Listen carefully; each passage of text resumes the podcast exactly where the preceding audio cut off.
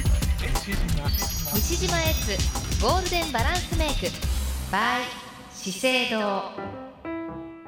ベイサイドプレイス博多スタジオから生放送でお届けしています西川由紀子ナビゲートのユキペディアここからの10分間は西島エッツゴールデンバランスメイクのコーナーです資生堂トップヘアメイキャップアーティストの西島エツさんと美にまつわるいろいろな情報をご紹介していきます毎週火曜日限定のコーナー最後までお付き合いくださいというわけで今日もこの方西島エツさんですエツさんこんにちは、こんにちは。よろしくお願いしますよろしくお願いします。福岡は暑い、暑い。暑い東京も暑い。暑いですか暑いです。もう今なんかこうあの顔見合わせたら暑いですねっていうのがもう挨拶みたいになっちゃいます本当ですね。本当そうでにす暑よいですね。はい、はいそんな中、エツさんはちょっといろいろなところにお出かけになったりとかして忙しかったみたいですね。そうなんですまあいつものことですけれども、お忙しいのはね。もう私別の意味で今日はものすごく暑いんですよ。お今日はですね、全国婚礼美容家協会着付けコンテストの全国大会で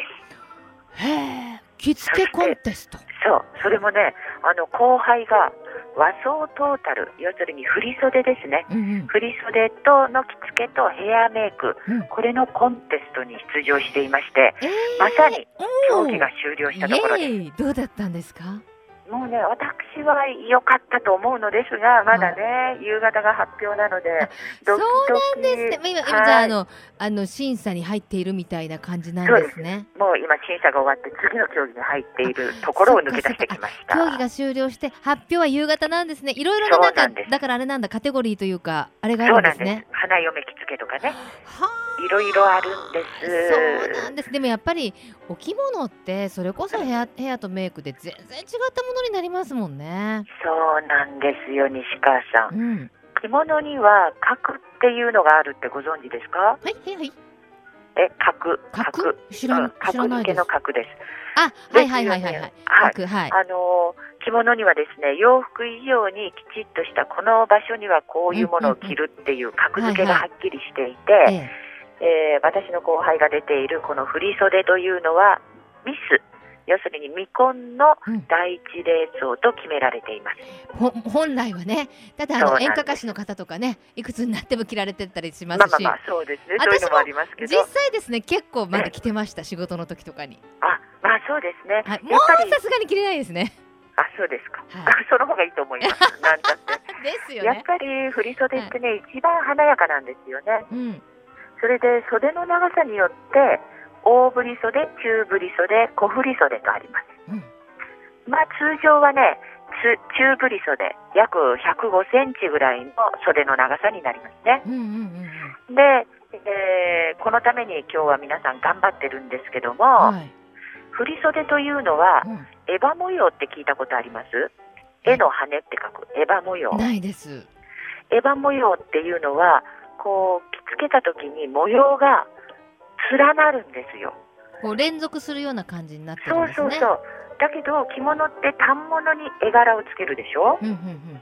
ということは着たところあをー計算して柄付けをするわけ。反物の時に計算力がないと大変ですね。そう。なのですごく高価な着物になってるんですようんうね。んうんうんで昔はね、まあ、大正とか昭和の初期は黒地の大振り袖を花嫁衣装にしていたんですよ。はいはい。まあ、今もちょっと流行ってきているんですけども、今ほら花子とアンブームでね、あ、そうそうそうそう。あのそういう大黒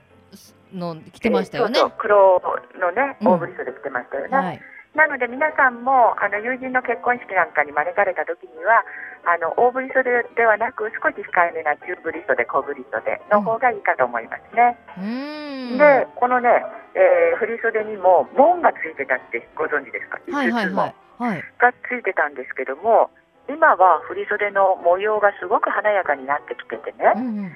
門をつけても目立たなくなってきたので振り袖は門がついてないものがほとんどです、そううん、またあのレンタルっていうことも増えてきましたしね。なんですようんね、そして片や片やですね片や今皆さんが着ているのは浴衣うんですよね、うん、そう浴衣のやっぱマナーとか知りたいですねやっぱりね。ああ浴衣はね、まあ、洋服でいうところで、えーまあ、ジーパンとかえー家庭用に着る家着とか、うんそういうイメージで昔は着ている、着て、えー着られていました。うんうんで古くなるとお風呂上げるのガウンのようにね寝巻きにしたりしますよね。で夏の外出着というのとは違っていたのですがうん今はもう皆さんね夏の外出着として、えー浴衣を着てらっしゃる若い方いらっしゃいますよね。うんまあ浴衣の柄も華やかになったっていうのもありますしね。その通りです。うんで浴衣にはもう下駄が原則です。はい旅は履きません。はい。はい。ではあの華やかなね浴衣を楽しんでいただきたいと思うのですが。はい。浴衣のメイクは先ほど言ったように、まあ、カジュアルな感じで仕上げるといいので、うん。あのメイキャップがあまり熱くならない方が素敵なんですね浴衣の場合は。そう浴衣の場合はもうカジュアルで例えばお風呂上がりの艶やかな肌とかあのああいいう意外と柄がはっきり華やかなものでもあんまりメイクは作らない方がいいんですね。そうあの特にごっちゃりと暑苦しい暑苦しいって言ったら変で すねあのあんまりし言うね ー。っかりしすぎない方が軽やかはでい涼しげな感じに仕上げるのがやっぱり浴衣のおしゃれあーそ粋こなのおしゃされじなんですよ加減が難しいところではありますがね。そうですよねはい。そこで私がこの浴衣におすすめしたいのがほう。あのリキッド状になっているアアイシャドウ、うん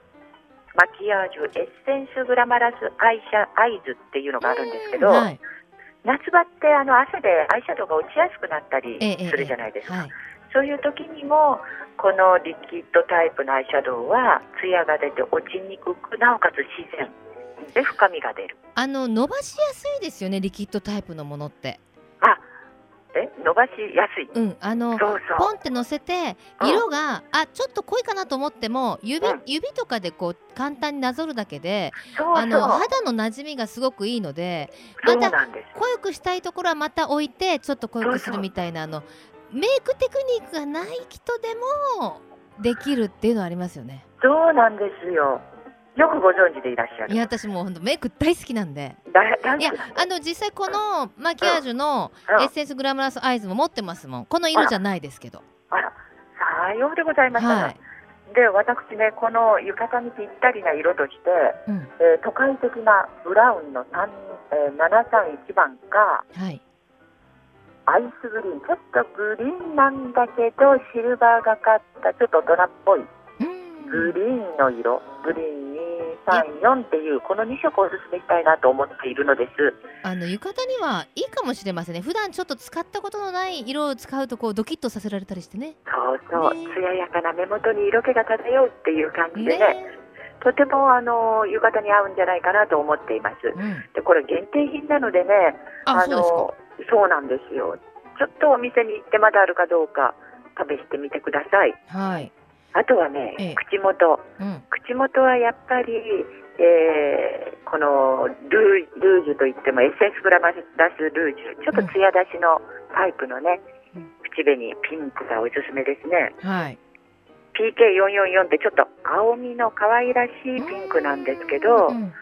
これ唇の色によってすごく赤みのピンクに出たり馴染んだりうん、なんか人によってもね出方が違うので楽しいなとこの前思いましたなんか最近そういうの多いですよね。うんうんあの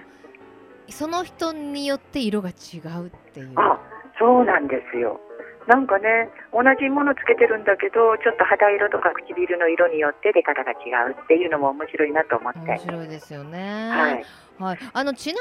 みにはいメイクはおすすめ分かりましたけど、はいヘアのおすすめ髪の毛はいは、髪の毛うん、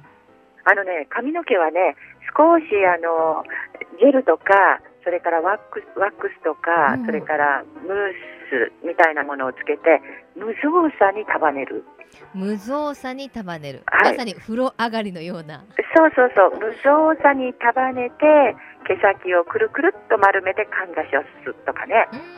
あとなんかちょっとおしゃれなあのーお箸とかね刺してる人いまあすそようね。そう、お箸みたいなやつね、ねさってらっしゃる方とかいらっしゃいますよね。。あーそういうふうにちょっと無造作にするっていうのが浴衣の時のポイントですよね。うん、福岡はどうですか夏祭りは。あありもうますよ夏祭りっていうかもう、うんあのー大きな花火大会がはい。 1日にあったりします。あ、今からもう8月にかけてはないですかねいやどんどんありますどんどんどんどんありますよねえエツさんは浴衣を着る予定あるんですか 私ですか私はね本当に残念ながら浴衣を着ないんですよえこんだけ着ないっていうこかんねだけ浴衣の話してきないそうのなんですよねええ浴衣を着る機会がええもう今のところないんですけど、でもあの後輩の指導とかをしておりますのでね、うんうんうん後輩と一緒にちょっと今年は浴衣を着うん、て着ましょどうよっか、うん、花火大会とか行こうかという話が出ていますあので話だけで終わらせないでぜひあの写真もアップして送ってくださいそうですねちなみに私あもの今週の土曜日ええ近所の夏祭りの司え会浴衣司会をするので浴衣 を浴衣を着て浴衣着てきてくださいねってあの実行委員会の人に言われちゃってあらあらあら あら頑張って来てくださはいい来てくだ さいちょっと無理やり写真送りますから えぜひぜひい今いらまた可愛らしい今いらないって言おうとしたでしょやいやいやそんなことありませ そんうですかじゃあお互いにねアップし合いましょう よわかりましたはいじゃあさ最後に一言メッセージをははいい、はいそうですね、あのー今言いましたように、夏はなかなかね、浴衣を着る機会がないとは思いますが、花火大会とかお祭りに、ぜ